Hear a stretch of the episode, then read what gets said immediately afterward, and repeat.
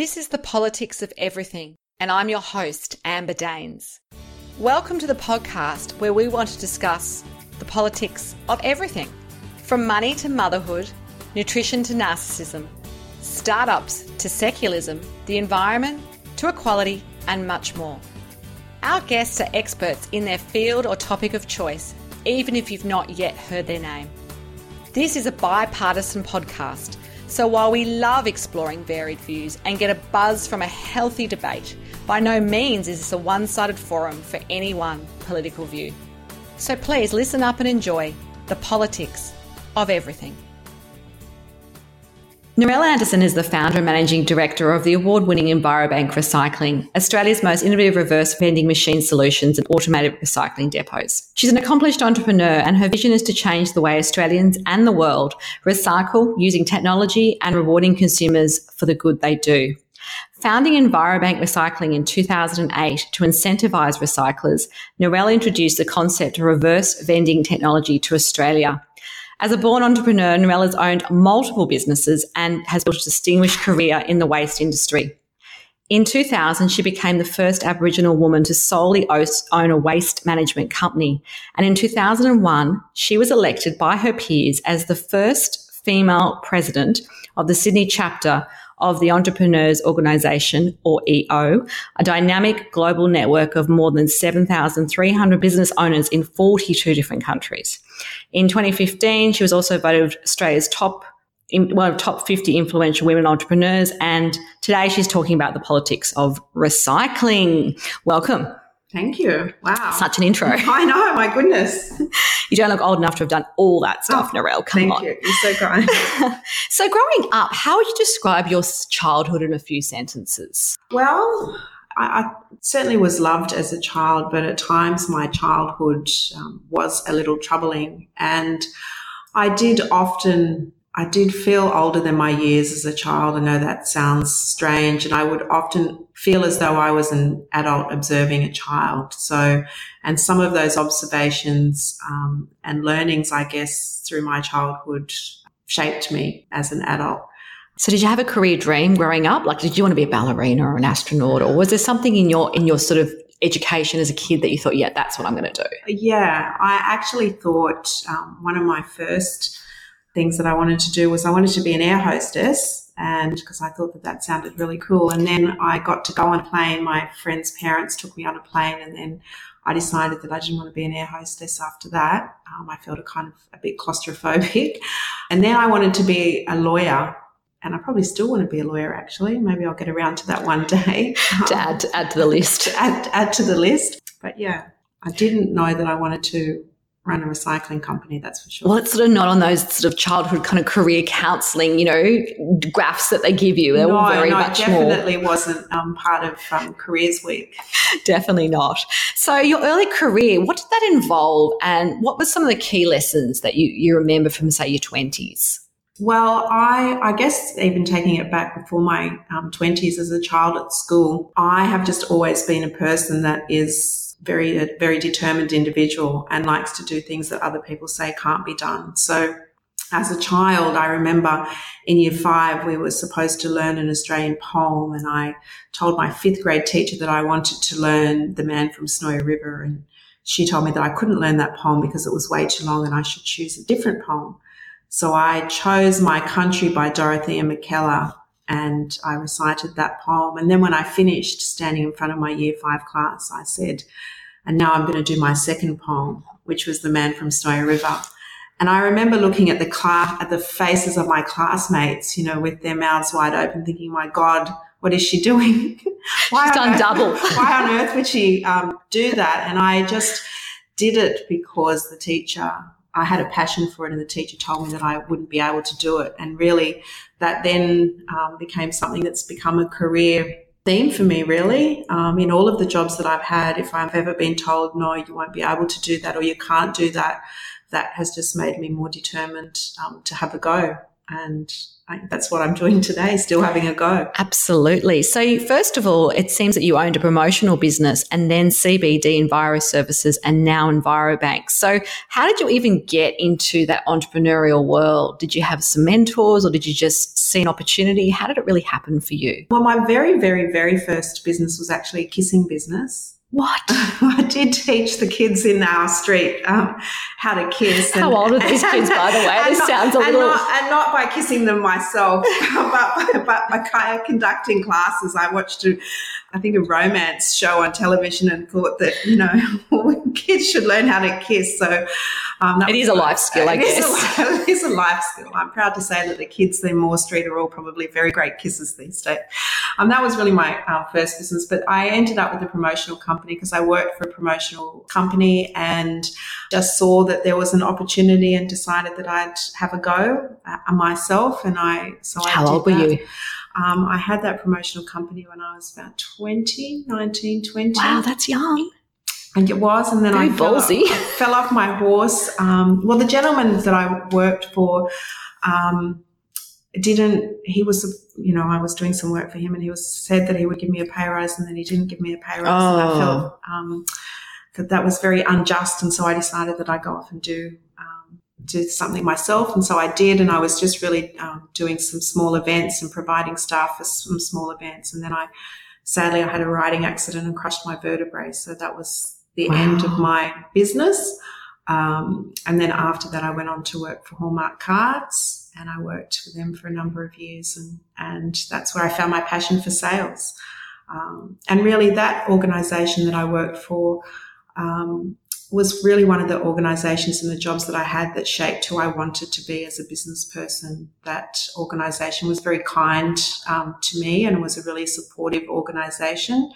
Um, way back then, where you know today it's kind of the given, but but it wasn't the given back then um, to have organisations that were very supportive of women in the workplace, and um, and so that was one of the companies that shaped who I am. And then CBD Enviro Services, I my entree into the waste management um, business was I knew the gentleman that owned that business and I um, ended up working for him. And long story short, he decided that he wanted out and um, I ended up buying the business from him. I didn't have any money because I left school at a very young age. So I um, kind of talked to him. He really wanted to get out and I really wanted to get in. So I did a deal with him that I'd pay him off um, over a period of time. And if I couldn't pay him off, then um, you know, then he could come back and take it off me, and I was able to pay him off. That's incredible. And so, what is it about the waste industry that for you has really sparked that continued entrepreneurial streak? Because you could go on to have done something else after that, but you sort of stuck with it. I did because you know I I became quite passionate about recycling and and waste and waste management, and it's a super interesting space. And when I first joined the waste management industry, again, there weren't a lot of women um, in the waste management space, but it was it was quickly evolving, and more and more women um, were, you know, participating in key roles. And I just really enjoyed the work, and I really enjoyed the mission of, you know, cleaning up the country and and making sure that things go to the right place and and you know thinking about our future. At the time i didn't have any um, children but just really thinking about the future of the planet. And you know i'm connected to that. I'm connected to the earth by by my culture. Um, but it's just become a passion for me and one that you know keeps me awake at night we started um, before this podcast talking about the you know time that i wake and go to sleep and I don't count the hours because it is such a passion for me. It's incredible. Like most entrepreneurs, I guess that's how you keep running when, when you're nothing in the tank. Look, you are the great niece of the late Senator Neville Bonner, and your own Indigenous background has clearly made you passionate about Indigenous welfare. And you've achieved so many firsts as an Indigenous woman and entrepreneur in Australia. You've been quoted as saying, My culture makes me a custodian of the land, so cleaning up the country seems a natural fit. So, how does that impact your desire to sort of, I guess, balance that entrepreneurial side, working in really a, a white culture, to what you know is the truth for your people as well? You know, I think um, certainly in today's environment, we're quite we're in a unique um, point of time, and that is that um, governments all over the the globe actually, and, and now all over Australia are starting to introduce a container deposit legislation, which is about paying people uh, to recycle. And that, that legislation underpins really um, what I'm doing at the moment. And why does that connect um, back to um, culture for me? Is if you want people to do the right thing, then you have to, you either find them, reward them, or, or um, you know, penalize them. And this is an incentive based recycling that and, and what is exciting about that for Indigenous community is that that takes jobs into community as well. So that is the thing that keeps my fires burning, um, really to make sure that opportunities get out into community where they don't currently exist. And you know, as a child, I didn't live in um, I didn't live in a community as a child. I loved I lived in um, the southern suburbs with my parents, but we were taken on the weekends to um, the boys was called the boys home. Wasn't a boys home but it was run by the brothers and it was um, an aboriginal community. We were taken there on the weekends um, with my parents um, to you know to see uncles and aunties and what what have you. And i just again remember observing as a child um, how different opportunities were. And that really is my great passion now to make sure that through my through my business and and you know the connections that I have that I'm able to make opportunities for um, other Aboriginal people. So, from December 1st last year, people in New South Wales have been able to get 10 cents for every beverage container they recycle via your machines, the EnviroBank machines that you've designed. And the arrival of container deposit legislation in New South Wales took a long time. So, you, you've been in this business 10 years. I imagine at the time you didn't think it was going to take 10 years to get to this point. What's been the journey like for you? And at this point, where do you think we're at with this reverse recycling mindset? Yeah.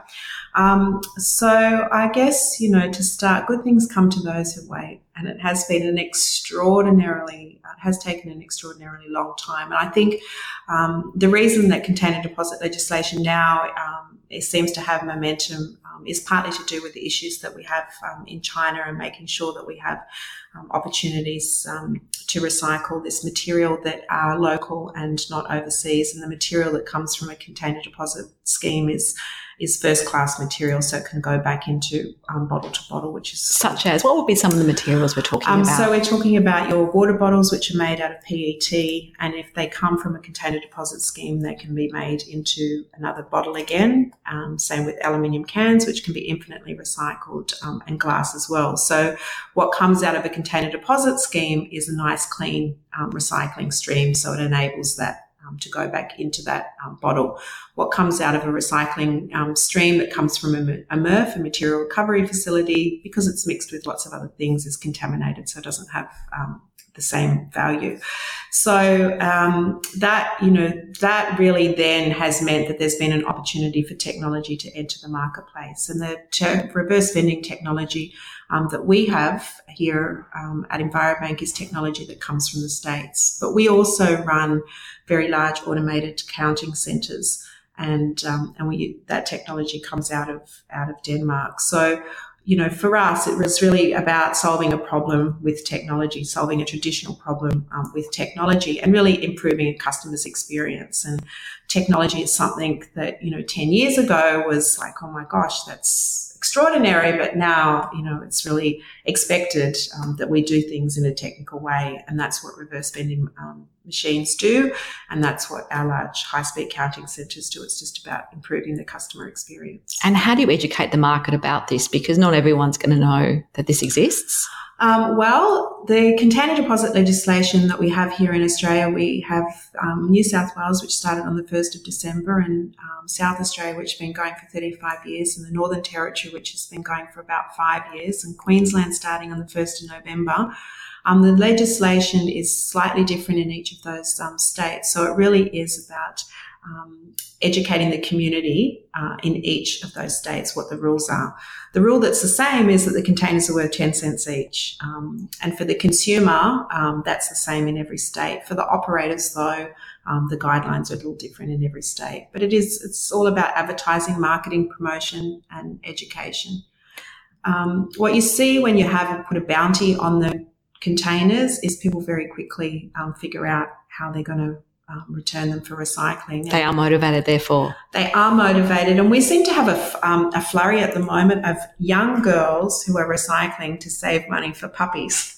Really? How do you know this? Like, what do you do? Get some spies out there with the machines No, going, no, what, what are they talking no, about? No, because it's not all for us. It's not all machines. We run large, um, high-speed um, counting centres, but we are, you know, super passionate about engaging young people. Um, and really, this is everybody in New South Wales probably remembers Cash for Cans. So this is really bringing Cash for Cans.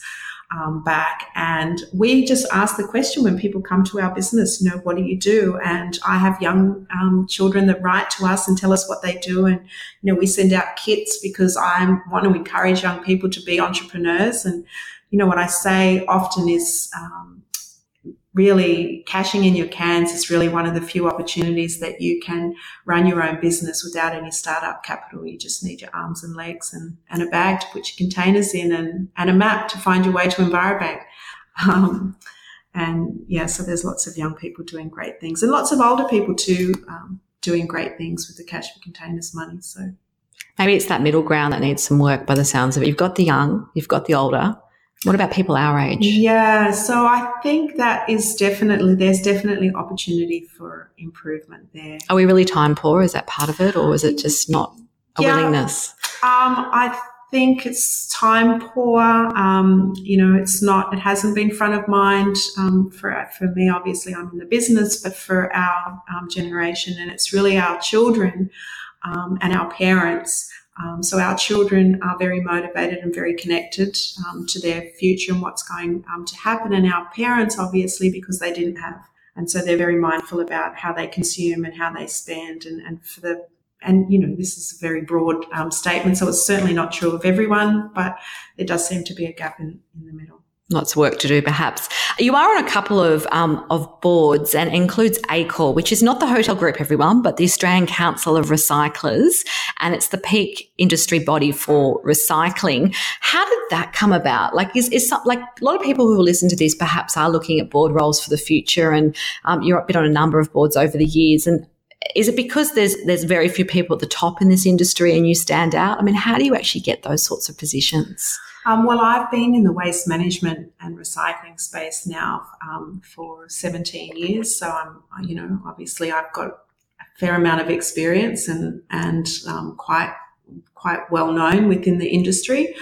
Um, ticked a few boxes. Um, I was invited to join the ACOR um, board um, because of my experience really in this um, container deposit scheme, and that was something that was emerging. So um, that was the reason that I was invited. And, and um, actually, they didn't have any women, so that's another Excellent. reason. Yes, that and works well for you. Didn't have an Aboriginal woman, so there Ticks you go. the more That's boxes. three boxes. Um, tick, tick, tick. But but when you participate in an industry um, for a certain amount of time, then you know it's always wonderful to be acknowledged for that experience. But my advice um, to anybody that's seeking out um, board roles is, is really I consider my role on that board to also be making a contribution um, to industry as well, and that's you know it's my business is a passion for me, but it's also important um, to participate in the conversations that are shaping the industry that you operate in, if, if of course you have the experience. So if you've got the experience, then um, I would say put your hand up and go and seek out a board.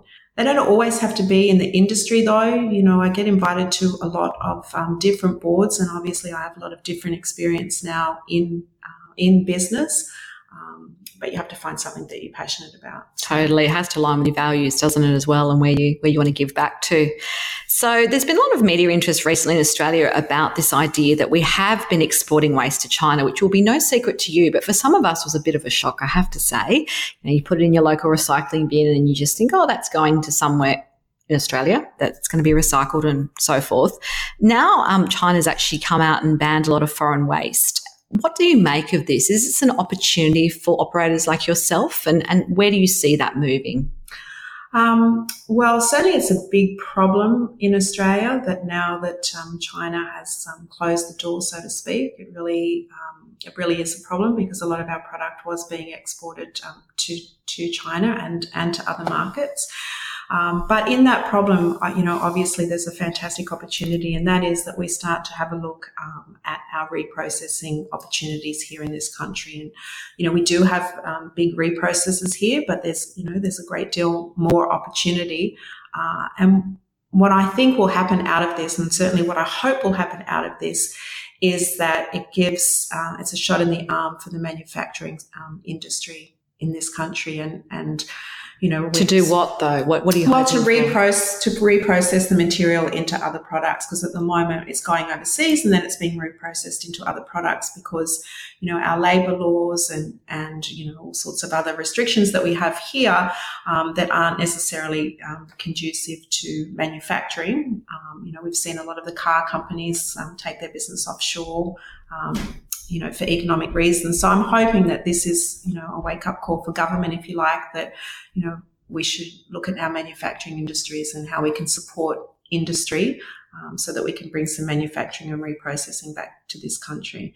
Container deposit legislation is a great, um, you know, it's a great legislation also because it does clean up the recycling, which makes it much easier to um, reprocess um, back into bottles. And and one of the big beverage companies, I understand, and quite a or quite a few of them have made a commitment that they will um, be looking at their packaging and um, only purchasing bottles that have been made from recycled materials. So that would be a great step. All of those things, yep, tend um, tend to shape the industry and the business and the opportunity. So, what's your next big vision for your company and beyond? Well, we are um, growing um, rapidly as each market opens up the container deposit legislation. So we're um, we'll be in Queensland soon, and then I understand that Western Australia are starting their container deposit legislation, and Victoria will be it's amazing it's not national though. Like as you're saying this and you know, South Australia 30, 40 years ago and now New South Wales, I just had this pang as someone who lives in New South Wales. Oh my gosh, what have we been doing? I know it is, it, you know, it should be a national um, scheme. And Absolutely. I, do, I, can't get my head around as it. As an operator, the rules um, are different in each mm. state. And so that on its own um, is challenging. And, you know, it's not just challenging for us, it's challenging for the other um, participants in the scheme. So if we could have, if we could all sing from the same hymn book, that would be awesome. um, but, you know, that's not the way it is at the moment. But I do see, you know, possibly um, in the next 10 years, we will evolve into a national scheme. And, and if we do that, then that will bring some efficiencies into the um, process as well, which will make um, more opportunities for businesses like mine and others. So I have a couple of questions I ask all my guests, and you're not going to escape without getting asked these today. Um, most of us have influencers or mentors in our journey, in our career, in our life that have helped us. If so, maybe one or two that have been very, you know, important to you. And what have they taught you about success and life? Mm. Well, I think the first one was really that fifth grade teacher that told me that I wouldn't be able to do something. Yeah, thank goodness for her. Look thank goodness for her. Her name was Mrs. Morgan. Never forget, um, no, and I actually ended up having her two years in a row. Um, so really, uh, if I saw her, I would thank her for because that was really um, that was really the conversation that ignited the fire in my belly. That I, you know, you can do anything if you believe in yourself along the way, um, then I've, you know, I've been a member of that um, entrepreneurs organization for a long time. So within that group, um, a number of peers that have become personal friends.